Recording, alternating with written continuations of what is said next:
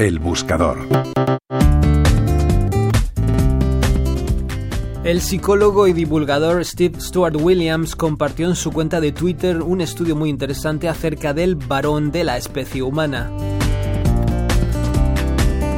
Sabemos que tanto el varón como la mujer de la especie humana han sido modelados por millones de años de evolución.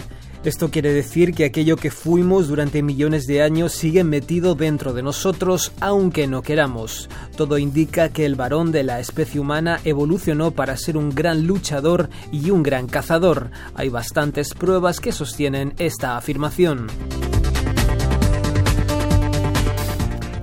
Los varones tienen los huesos de la mandíbula más duros y resistentes que los de la mujer, quizá para aguantar golpes y puñetazos. El varón suele tener más fuerza en la parte superior de su cuerpo, quizá para cuando tiene que luchar cuerpo a cuerpo.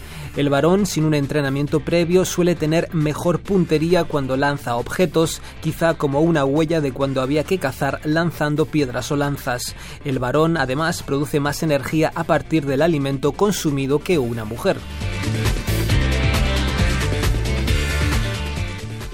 Igualmente, el varón sin previo entrenamiento es más hábil y rápido interceptando y esquivando objetos que sean arrojados contra él. También, el varón suele tener más interés en practicar la lucha, ya sea para dominarla por mero entretenimiento o para conocerla cuando tenga que usarla. De igual modo, el varón es más propenso a la violencia que la mujer.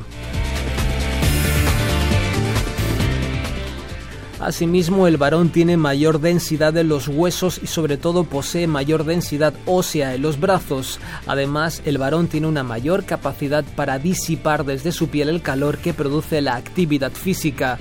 Amén de esto, el varón tiene una mayor resistencia a la deshidratación y una mayor propensión al riesgo y al peligro. De igual manera, el varón tiene la piel más gruesa y una mayor capacidad pulmonar.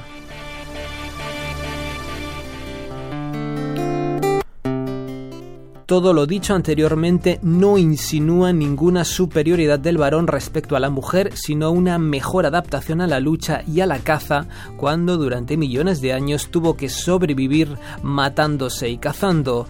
Al mismo tiempo, la paleontología sabe que un día, quizá con la aparición del neolítico, esas características dejaron de ser primordiales y los varones se domesticaron a sí mismos y hubieron de aprender a cooperar y a ser más sociables. Aún así, no hay que olvidar que no es un acto voluntario y consciente dejar atrás millones de años de presión evolutiva. Juan Pablo Arenas, Radio 5 Todo Noticias.